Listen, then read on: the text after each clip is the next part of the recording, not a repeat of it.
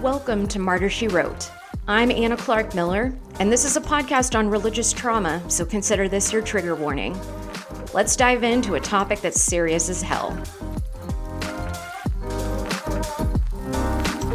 Hey, martyrs, how was your Thanksgiving? Mine was great. Today, I want us to focus on some diverse forms of church uh, specifically trauma informed churches that are really taking into account the reality of religious trauma.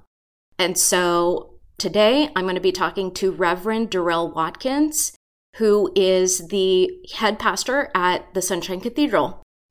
Darrell, thanks so much for being here. Absolutely. Tell me a little bit about what you do. Well, I'm the senior minister of the Sunshine Cathedral in Fort Lauderdale. And uh, we have a global fellowship, which means, yeah, of course, we're a local congregation, but we have people who participate at various levels really all over the world. And there are a lot of, and thank God, there are a lot of affirming congregations in the world, Jewish and Christian, but uh, we're more than that.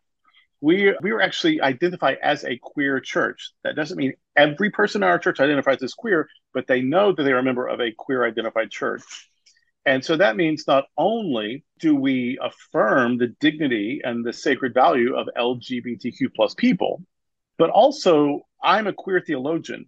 I am a queer Bible scholar. Everything we do is through a queer hermeneutic.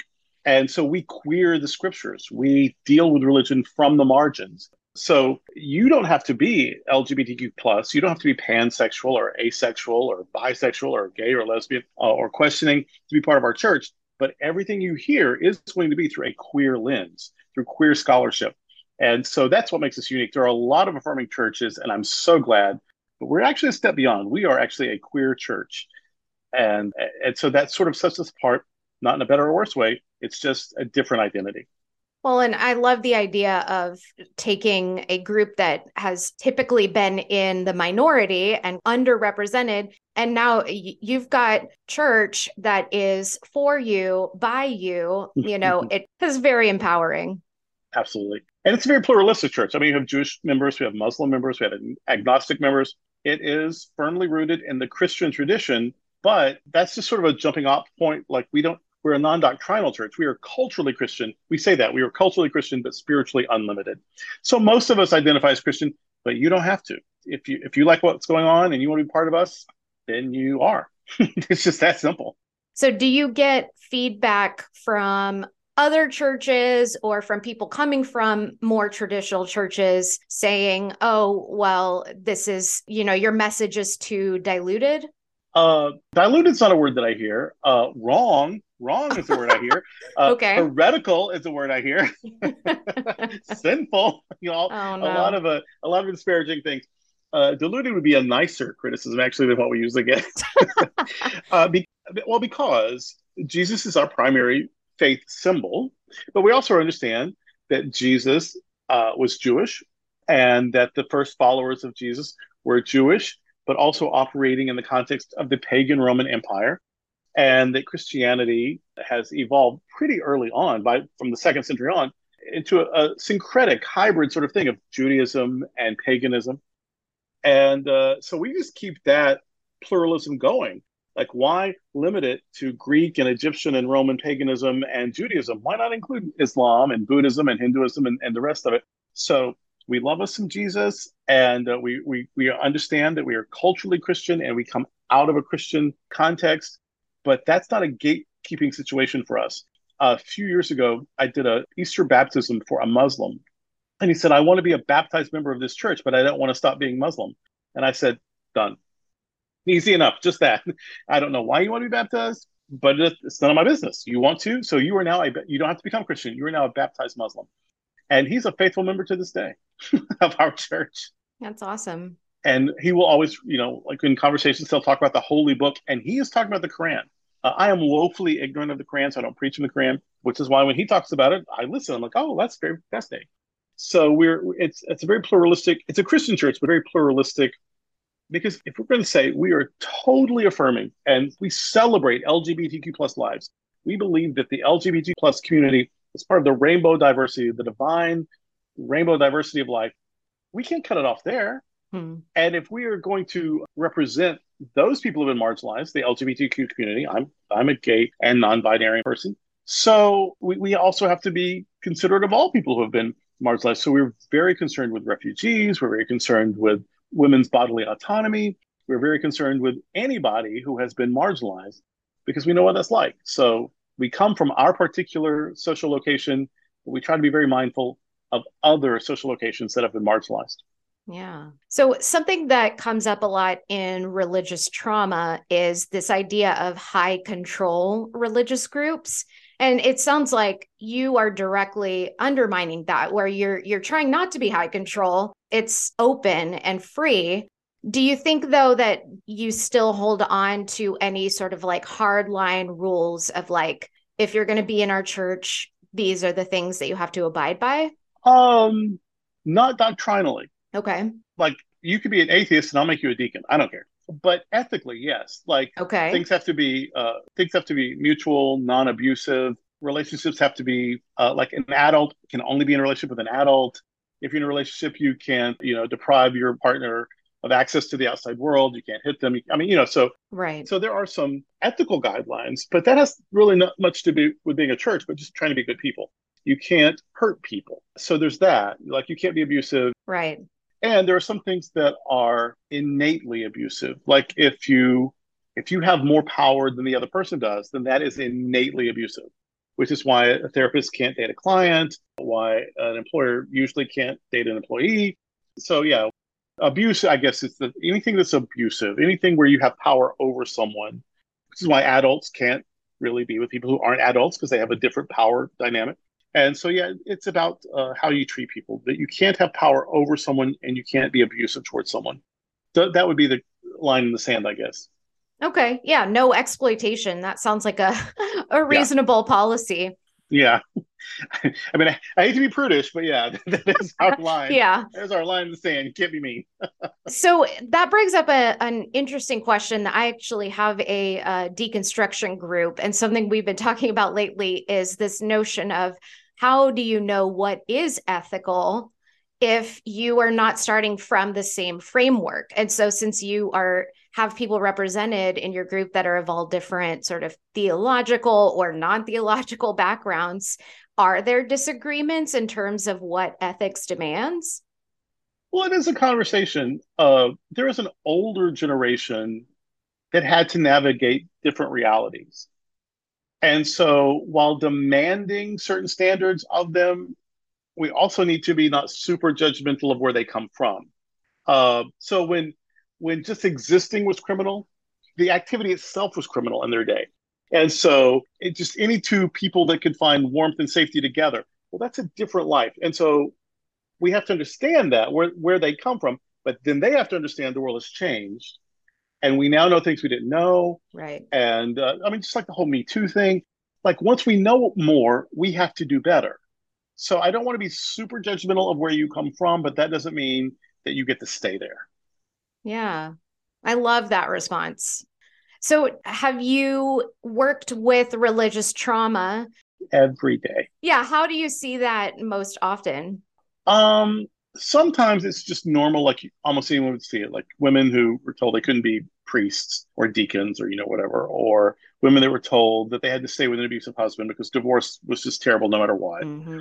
Or women who were told that no matter the circumstances, no matter their health situation, and even those qualifiers, it's not like even that there are any qualifiers that they just can't make their own reproductive choices, right? And so there's that, and surely almost any moderate to progressive pastor has to deal with that just the sexism and misogyny that people suffer from. But then, in addition to that, there are just some real horror stories of queer people who have survived. Just you wouldn't, they shouldn't have to decide. People who were rejected by their families because of their religion, and then they have to do survival sex work. And then, of course, as difficult and dangerous as that may be, there are there are situations within that that are even more traumatizing than others. And then people are judged because there's, then there's classism. Oh, you're a street person. Uh, and then there's elitism and, and moralism. Oh, you're, you're a sex worker. And so people who have been judged and downgraded and dehumanized on multiple levels. I mean, one trauma sometimes leads to another. Yeah. And then we have the the disadvantage of I'm not a clinician. Like I try, I want to love people into wholeness. I want to provide a safe place from them, but then their personal psychological demons, I've got to refer that. And so one, you, you got to provide a safe place, an encouraging place, and an affirming place, but then also do networking because there are just things people need that I'm not qualified to do. Yeah. And so it's a it's a big job to provide a certain kind of environment, to provide, you know, affirmation and but then also referrals and referrals that they will trust and appropriate referrals. I mean, it's a it's a bigger job than you might think. Yeah. oh, I can imagine. I mean, I've I've been on the church staff side of this equation mm-hmm. and I've been on the therapist side of it. And I think, you know, it really does take a level of wisdom to know what you don't know and to, right. to know when it's time to refer to somebody else because they have an expertise that you don't. Yeah. And a lot of people, and God bless them, they do have both a Master of Divinity and a Master of Social Work. It's it's a dual program. It usually takes about five years. Four, it's it's five years worth of education they squeeze into four years. and uh, but that's not me. I didn't do that. I don't have an MSW, so I got to find people who are qualified for that, but who are also trans competent and or queer competent, and that understand the the complexities that religion play into that. Yes. There, there's also there's also a certification for pastoral counselors. Well, I have to give them two or three looks to make sure that they are therapeutic clinicians who just happen to be in a church or synagogue environment and not someone who thinks that if I just pose the right kind of doctrine, the, the doctrine will fix it. Well, doctrine is not therapeutic. it is not clinical. Yeah. And usually the, the, the, certified pastoral counselors do understand that, and certified chaplains do understand that. But there's something else called Christian counselors that is a different thing, and I'm not a fan of that. Yeah. Uh, I used to say that, that there are three groups of words that should never be used together prayer warrior, Bible college, and Christian counselor. those are, prayer warrior. I love that. Prayer warrior, Bible college, and Christian counselor. Those are just wrong couplings. That's my prejudice. That's yes. not don't don't put that in a pamphlet, but that is what I think. yeah. Well, I fully agree with you because, you know, uh, I went to a Bible college. Oh, I'm sorry. It See, is, no, no, no, no, you don't need to worry. I think it's so ironic to be teaching liberal arts through an exclusively religious lens. Like, of course, you're going to miss out on some really important critical thinking skills. So you you mentioned you've worked with a lot of survivors of religious trauma. Have conversion therapy practices been something that you've encountered a lot of? Oh, including electric shock therapy Ugh. and weird demon. Like there's this one woman, God love her. She um, and of course I'll mention no names, but yeah, and she's now I guess retired, and uh, she was from I guess I could say a Pentecostal background, but when she was young, they honestly forced her. I, I, guess she was young enough to not know she could refuse. And they just forced her into these prayer environments where people were very invasive of her personal space. And they meant well, but they were tragically misinformed.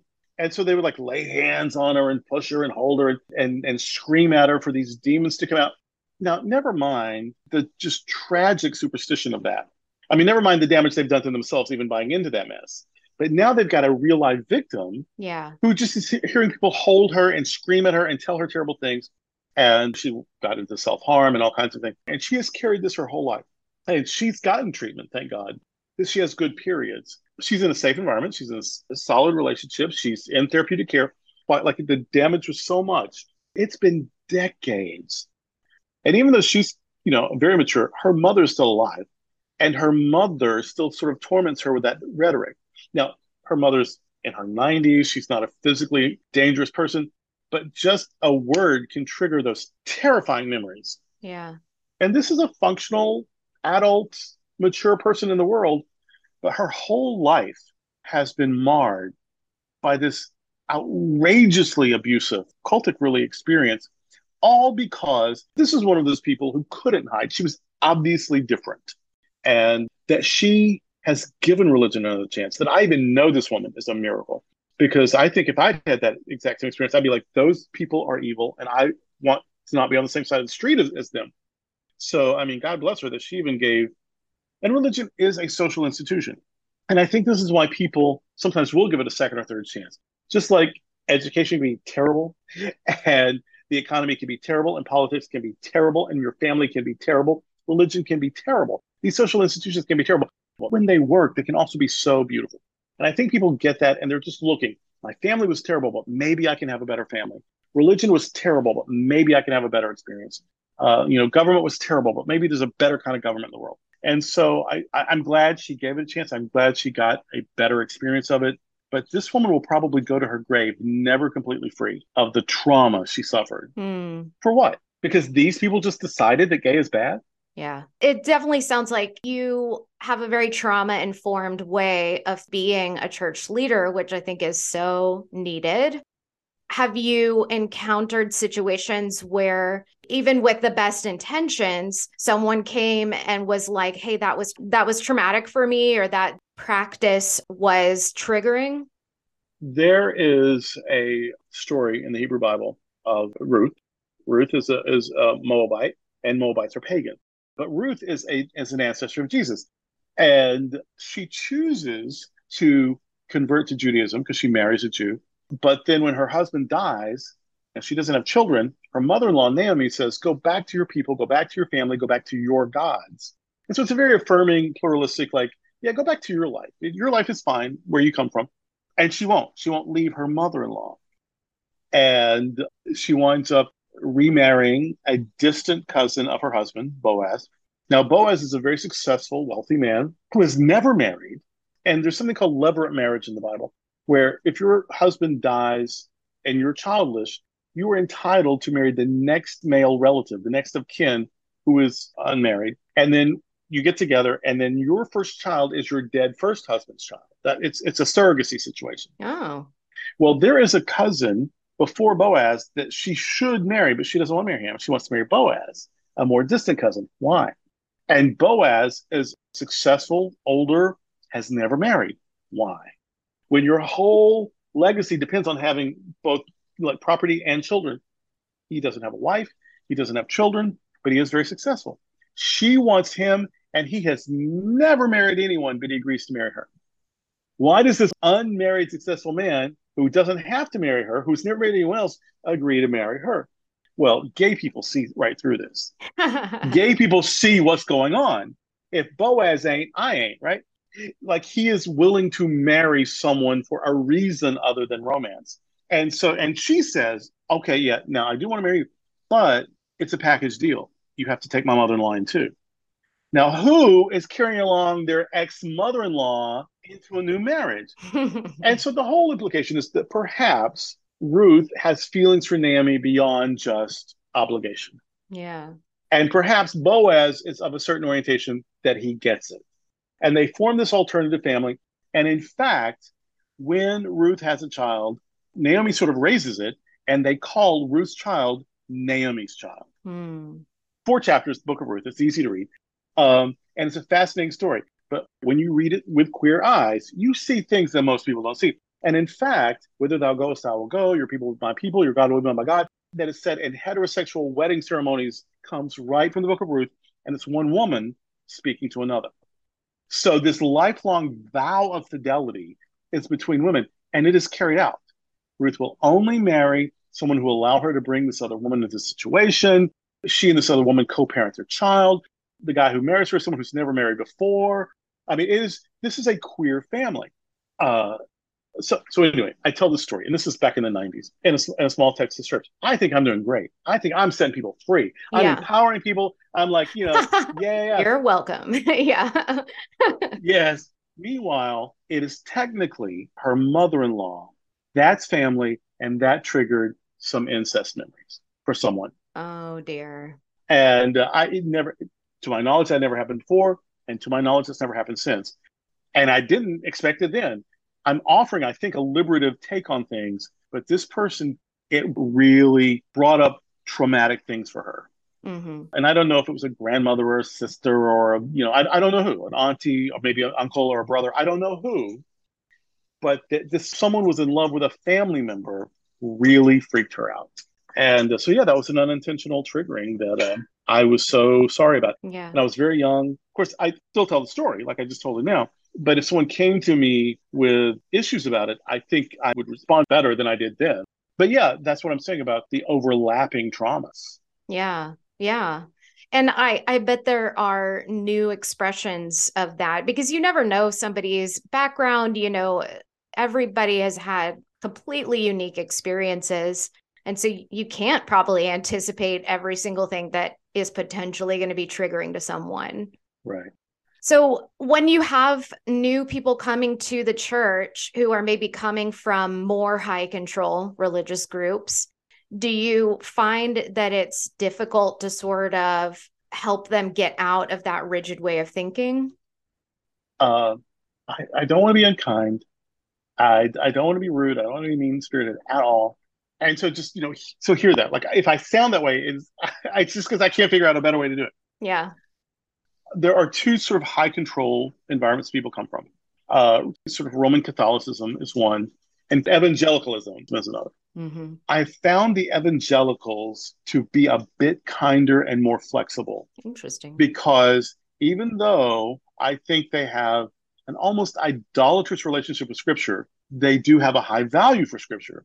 And if you can show them something in Scripture, even a, a different way, but it is scriptural, then they have to consider it. And sometimes that's enough for them to, to open some space.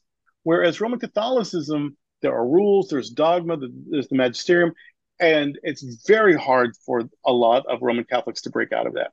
So I have found, and I was surprised to learn this, but actually evangelicals or people who come from that background, if you can show that, like I told them that Ruth story, they're like, well, that's the Bible. That is the story. And now they have to give it a minute. They may not come to my same conclusion, but they can't dismiss it out of hand because of their weird, almost idolatrous relationship with the Bible. And I showed them something in the Bible. So they have to give it a minute in ways that Roman Catholics don't necessarily. So uh, I think I have more success with sort of opening minds and hearts of former evangelicals than of Roman Catholics. Hmm. Well, that's that's uh, heartening. Has not been my experience. but but I do totally hear what you're saying about the idolatrous relationship with the Bible and certain interpretations of the Bible at that. It is very now when I, it frightens them when I let them know people wrote this, and people are culturally informed, and people mm-hmm. have their mm-hmm. personal issues, and you know people don't know what they don't know, and you know so this is a human document, and these humans are talking about their exploration of things divine and sacred, and that is empowering for us. But these are people, and people are flawed, and uh, so that's when I have to really hold their hands through that. And and Catholics are a little more open to that. Hmm. But if I can show them before before I let them know the Bible's not magic, if I can show them that the Bible does show some possibilities, evangelicals do find that intriguing and chew on that a little bit. Yeah. Okay. And because we're ecumenical, I do have both. I do have evangelicals, I do have Catholics, I do have Muslims, Jews, and agnostics. Sometimes the atheists, so they can be challenging because they like the community, they like the fun, they like the relationships of it, but they're like, why are you still talking about the Bible? Why are you still talking about God? The thing about fundamentalists and, well, theists in general, theists and atheists and agnostics all have the same definition of God. They have different relationships to that definition, but they all have the same definition there is something out there. It has made the rules. It judges whether or not we are keeping the rules. And so it's there's this outside personality who's holding us accountable for keeping the rules that it created. It, it is the creator, it is the judge, and it's separate from us. It's outside of time and space. And all three of them accept that definition. Now, the theist says, I accept that and I'm into it. I buy it, mm-hmm. hook, line, and sinker. The atheist said, I accept that definition and I think it's bullshit. and the agnostic says, I accept that definition and I'm not really willing to place my bet one way or the other right now. But the agnostic lives as if he or she's an atheist. Mm. Like the, the, the agnostic, they, they, say it could go either way, but they don't live as if they really think it could go in the theist direction. So those three have the same definition. They respond to that definition differently, but they all have to. Then there are pantheist and panentheist. Pan is all, so all, everything is God. And then the panentheist, panentheist is everything is in God. The pantheist and the panentheist, and that's my side of, of the theological world, there isn't a God. There is the God experience. There is the God presence. There is the God idea. There is the God power. And so, really, reality is God. And how we navigate and explore reality, that's our religion. That's our spirituality. That's our theology. There isn't anything a part of us. Whatever God is, we must be part of it. Either we are it and the whole is greater than the sum of its parts, or we are in it. But whatever God is, whatever is divine, well, that must be ultimate reality. And I play a part in that. So I don't have a judgy God that I either believe in or reject. Hmm. I have the experience of life. And for me, that is divine. And so not only am I trying to get evangelicals not to worship the Bible and Catholics not to worship tradition, but I'm trying to get all these theists to understand that even God itself might be a different concept than you've considered so far. That maybe there's not Santa God, and maybe there's not the Marquis de God. Maybe God is, as Paul Tillich, a great Protestant theologian in the 20th century, said, God is the ground of being. It's pure being, being itself, consciousness itself, life itself. Hmm. And I'm not an atheist, but I am a non theist because what is divine for me isn't apart from me somewhere else. So I've got a lot, I'm spinning a lot of plates in my world. Mm-hmm. And that I have any success at all, it's kind of a miracle. well there are uh, there are so many elements of christianity you know sort of mainstream christianity that absolutely seem to forbid that worldview that you just expressed and yet when jesus says it when jesus says i'm the father and one they buy it True. But how is he able to say that? Because it's true for all of us. Hmm. I am one with whatever is. I am an expression of whatever is. So in that way, Jesus becomes not an exception, but the example of what is true for all of us. And now I love Jesus. Oh, as an example, as a model, as something to aspire to. And I believe he did exist. But even if he was just a character, the Jesus we've inherited is highly fictionalized. It's kind of a character. Yes. But in any case, this Jesus that I've inherited is now a model of people living so fully into their humanity that they express divinity. Now I'm in. Now, this is something I can buy, and this is something I can sell. This is very different than there's a man God out of a long history of man and woman gods. There's a man God, but he's the real one. And if you worship him, then you're in the club and everyone else is hosed. And somehow that's good news like of course empathic people kind people compassionate people they don't want that. Like they're not buying into that. And even just super reasonable people that doesn't even make sense. Yeah. But if jesus fictional or historic doesn't even matter as a symbol as an archetype of what is possible that we can live so lovingly and so compassionately and so focused on justice that we can save the world one person at a time not from some afterlife trauma but from from healing ourselves from this life's traumas. Now i'm on board and that's why I do what I do. I have no idea what happens when I die. I, don't, I spend not one minute thinking about it. I, I can't know. But I do know that kindness and compassion makes a difference right here and right now. And Jesus is the model I've inherited and have not rejected yet of what justice, love, and kindness and compassion looks like. Hmm. And so you can do that as a Muslim, as a Buddhist, as an atheist. And let us remember, till the day he died, Jesus was Jewish. And so if I'm a Christian following a non Christian, then I can't have problems with non Christians. Jesus was not a Christian, just never was. Yeah. So if you have, say, somebody comes into your church and they say, you know, I've had a history of religious trauma, a lot of these, you know, old practices and and the dogmatic beliefs are very triggering. What kind of spiritual practices would you steer them towards that might sort of help them reconnect to that side? We teach meditation, and there's really sort of four ways to pray. There is supplication, uh, or I guess you could say petition, you know, which is just wishing that my stuff gets better. Mm-hmm. And then there is when, when, you pray for other people, you know, uh, intercession, which is when you're wishing that their stuff gets better. And then there is adoration, which is just awe there's just you know i just i'm so impressed with this moment the sunrise or the sunset or the the love i'm receiving. I remember about a year before my dearest friend died. She was in the hospital going in for some surgery and her family and friends were around. And she just breaks into tears. I'm like oh my god what's wrong? And she, i just feel so loved. You know i just feel so loved. And so these moments of awe where it's just like it's just so good. I, I i can only just sit here and just breathe it in. And then there and then there's contemplation where we understand ourselves to be one with whatever it is, an expression of whatever it is. Hmm. That if God is the ocean, I'm a wave in that ocean. And so contemplation is where you experience yourself or, or contemplate the possibility of whatever is real, I'm part of that. Whatever is really real, whatever is divine, I am somehow part of that. So this is contemplation.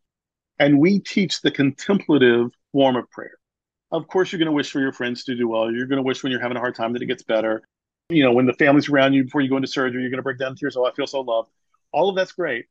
But what we really focus on mostly is contemplating that you are part of whatever it is that's divine.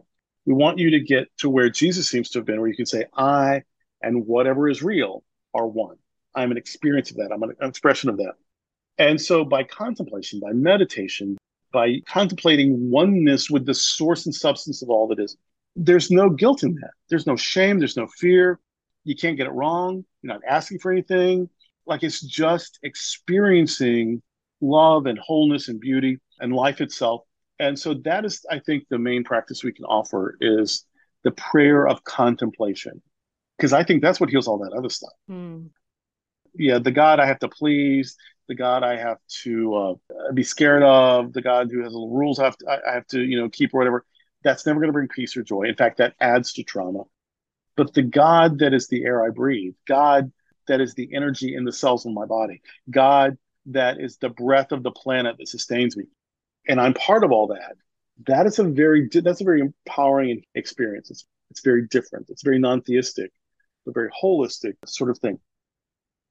We also there's an old evangelical hymn, just as I am. It's terrible theology, and yet well known. So we have taken that tune, and I've rewritten all the words. And so we sing that hymn so that it feels familiar, but you are never articulating anything damaging. And so the name of the hymn for us is Light of God in Me. And so just as I am, I'm meant to be, instead of just as I am without one plea, it's just as I am, I'm meant to be. And instead of Lamb of God, it's Light of God in me. And uh, so we do that. We'll take familiar tunes, but rewrite the words, or we will sing secular songs hmm. that have inspirational messages. We will sing "Bless You for the Good That's in You." It's an old uh, Mel Torme song. So we we do that sort of thing where we will either change words or we will use secular images just to bring joy and and uplift or whatever, so that it feels like church, but it doesn't feel like scary church. Yeah. We have communion we're Eucharistic. We offer communion every week, but part of the invitation to communion is no matter who you are, and no matter what your beliefs or doubts may be, you are welcome to participate in this feast of unconditional love. We don't even tell you what communion has to mean. This is a thing we do. You define what it means, and you define if it's even useful to you. You can set it out. We don't care. I love that. The same with baptism. We say if you want to be immersed in the life of this community, you're already baptized. If you want to celebrate that with a water ritual, we're happy to accommodate. But you don't, the water's not magic. Hmm. The bread's not magic. The wine's not magic. It's all optional. It makes you feel good, have some. If not, set it out and just sing uh, Lean on Me because that's one of our songs. So just sing a Bill Withers song or come up and take the bread. We don't care.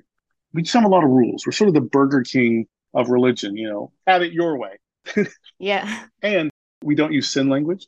We don't use forgiveness language. We don't use atonement theology.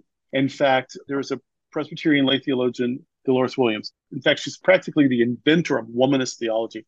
And I've quoted her a million times in class and pulpit. Dolores Williams says there is nothing of God in the blood of the cross. Mm. We talk about crucifixion as evil, it's torture, it's control. It's not something Jesus volunteered for, it's not something God demanded. It is execution by torture. We don't have atonement theology. We don't use blood language at communion. Mm-hmm. We just take all of the scary and violent and mean and exclusive things out. And yeah, one of the criticisms is, well, then are you really still Christian? Well, if Christian means mean, then no. but if Christian can mean more than that, then I think so. And I really am not that invested one way or the other. I'm much more interested in sort of faithfully forming a community around the Jesus ideal than in being Christian or Catholic or Protestant. I mean, that's, I don't care about any of that. I want people to have a safe place to have a spiritual search. For me, God is much more the search for God than what you find. Because whatever you find is what's comfortable for you in a moment. And there's something beyond that. So I'm not even very excited about what you find. I'm super excited about the search. And we want to provide a safe place for the search. Yeah. Well, and it sounds like you do that by, like you said, leaving out the elements that are exclusive or shaming or violent. You mentioned though something caught my attention that you said you we don't we don't preach forgiveness. Tell me about that.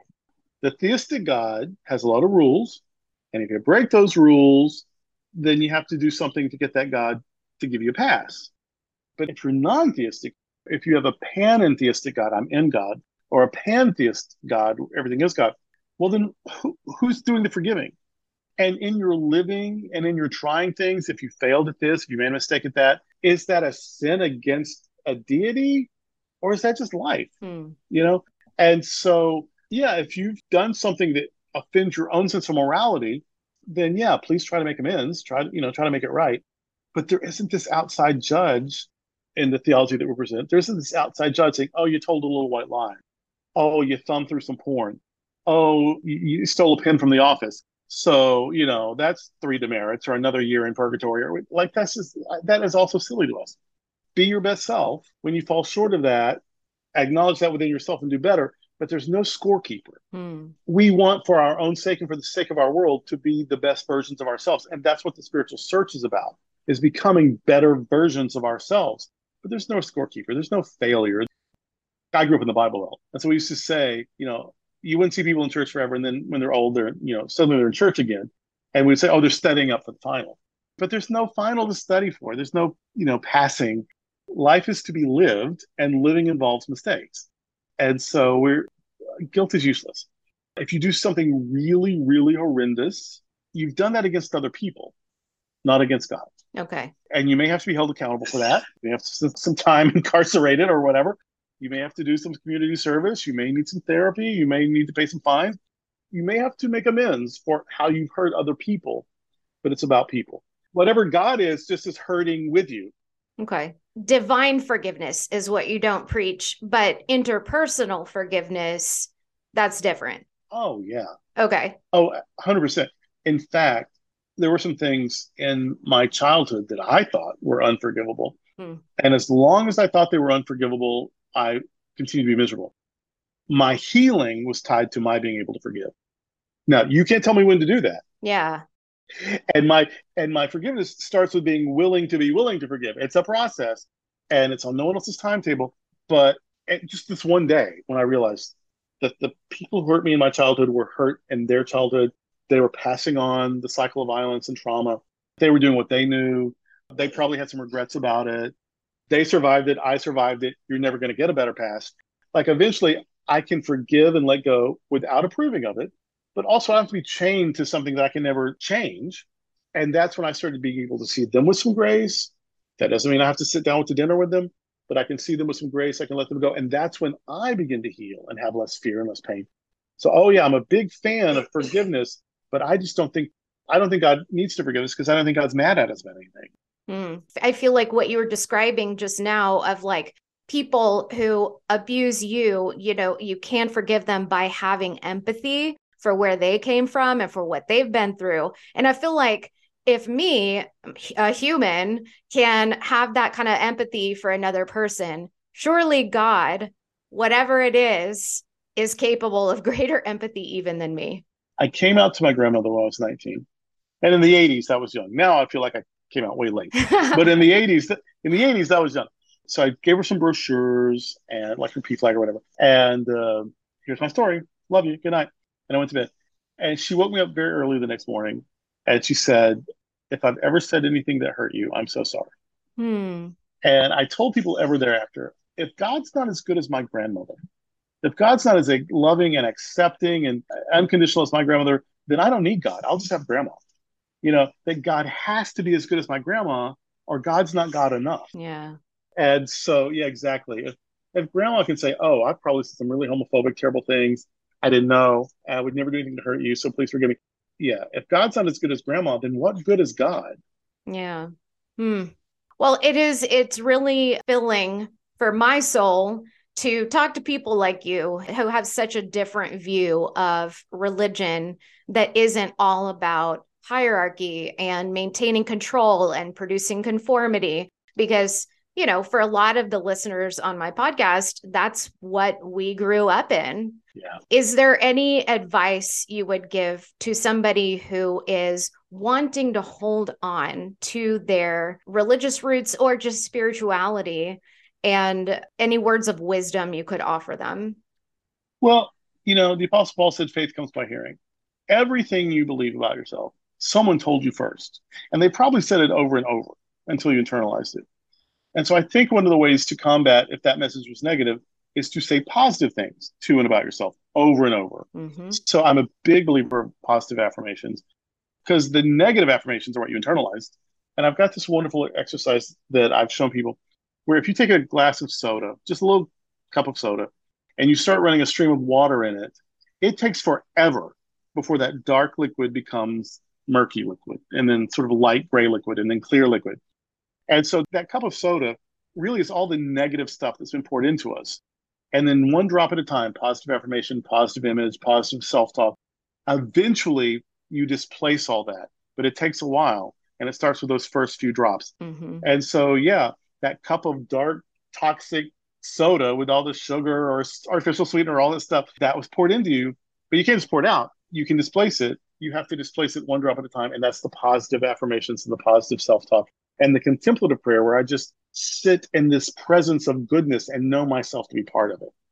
I, I do want to, um, I mean, I guess I told you some stories, but there's there's this kid in Dallas, Texas. He was, I mean, I'm 56 years old. He was probably almost 30. I think I was a kid, but he never lived past that. Uh, this was in the early 90s. He was in the hospital, age related stuff. He was dying, too sick to live and too scared to die. Mm. And his Church of Christ, a very fundamentalist organization, his Church of Christ mother called me in because he was so terrified from the theology, from all that yucky diet soda she had poured into his cup. And she didn't know what to do about it. So she called me in.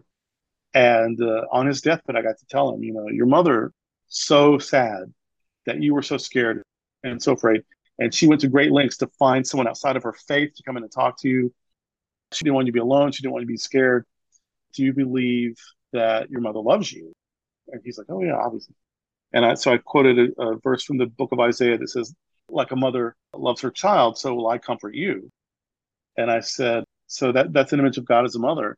I have to believe that God loves you as much as your mother does. And if that's true, Mother God is never going to let you go. And he died that night. And I was so glad that the last religious words he ever heard was, Your mother really loves you, and God loves you just as much. Yeah, that's beautiful. And so that's that has happened so many times. Uh, a, a, mother who lost her child to AIDS, and she had me do the funeral. She was part of a, a very fundamentalist denomination, and they wouldn't do it. And so I said, "Well, screw them. You can just, you know, we'll be your church. You know, we'll love you. We don't have to be with mean people." And she said, "Yeah, I do, because my my husband was a pastor in this denomination, and he's dead, and so I get his pension." And I have to go to that church or they cut off the pension. Oh my goodness. She was forced to go to a church that would not bury her son because he was a gay man who died of AIDS. But that's why I do what I do. That's why I am militant about it. You don't have to buy a thing I say, but I am determined to offer a different narrative so you at least have the choice. Hmm. How do you hear those stories day after day? And how do you go through that and not become bitter and just so angry.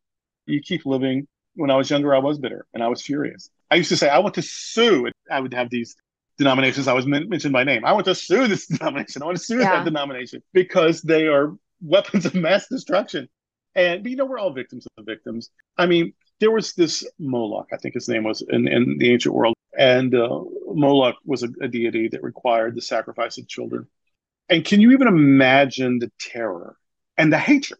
Like you're a mother, bring your child to the statue to be sacrificed to this god. Like, how did that theology get inside you and corrupt you so much that you thought that not only was that an option, but that was the right thing to do and the only thing to do? And so the mother giving her baby up to this god Molech must have been so frightened and must have hated that bastard and still been so scared that she did it. Yeah. Moloch is the god of fundamentalism. And so these people who are victimizing gay youth, trans youth, women, people who enter into interfaith marriages, they're worshiping Moloch. They are so terrified that they will sacrifice their children because that is how afraid they are of this deity. That's the God of American exceptionalism. That is the God of, of uncontrolled capitalism. That is the God of fundamentalism. And so these people are doing terrible things. They're not getting away unscathed. We're victims of victims. Now, I can't change their lives, but they're queer victims. I can try to love back into wholeness. I can only do what I can do. And then sometimes the, the families come along. They're like, oh my God. Like the Church of Christ Mother said, I don't want my son to die afraid. And she just kept looking until she found someone who would come visit him and tell him something different than her church had told him his whole life. Mm. And so I'm, I love it when the families come along. But my goal mm. is to reach these these queer and trans and, and questioning people. And we think because sometimes legislation gets better, although they're trying to take a lot of it back, that it's over. It's not over. This pain goes back generations. And uh, I, I no, I've got job security. I've got work to do. Is for for every day that I want to do work. Yeah sadly. Yeah. Unfortunately, me too. Thank you so much for being here. I appreciate it so much. And the work you do is incredible. Uh, we try to end every episode with a story about church culture that's funny or ironic somehow. Do you have anything for us? I do, in fact. I'm sure you do.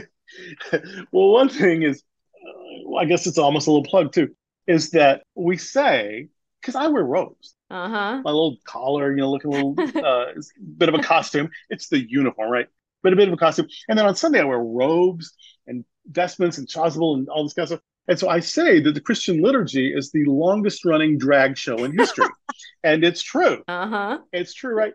Well, to make a little to make it a little bit even more in your face, because of this uh, drag queen story hour that's under attack, and in the state of Tennessee, they're trying to make drag performance at all illegal. Yeah. Is this 2022 or 1950? I don't understand.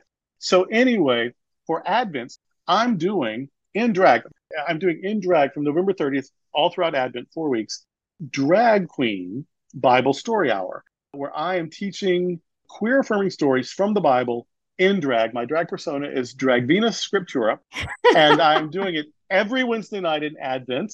And so, yeah, Sunday morning, longest running drag show in history. But Wednesdays in Advent, we're giving you extra drag at the Sunshine Cathedral. And it's a bit of resistance. It's a bit of fun. It's for real, legit Bible study. Uh-huh. But there's something about the sedition of it all that I just love. Yes. Hey, throw in some mimosas and I'm there. oh, it's the Drag Queen Story Hour for Advent. And then in January, it switches to Bible and beer.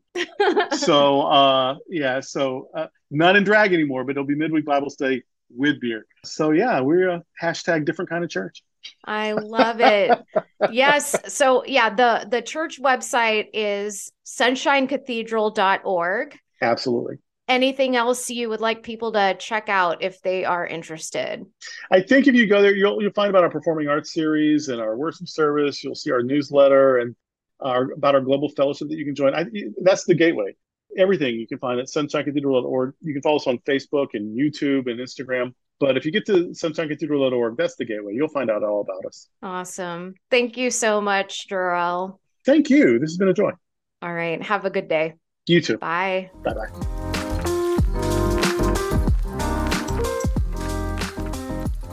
Well, that's all she wrote for this episode. If you have any questions, lean not on your own understanding. Email me at anna at empathyparadigm.com. Bye.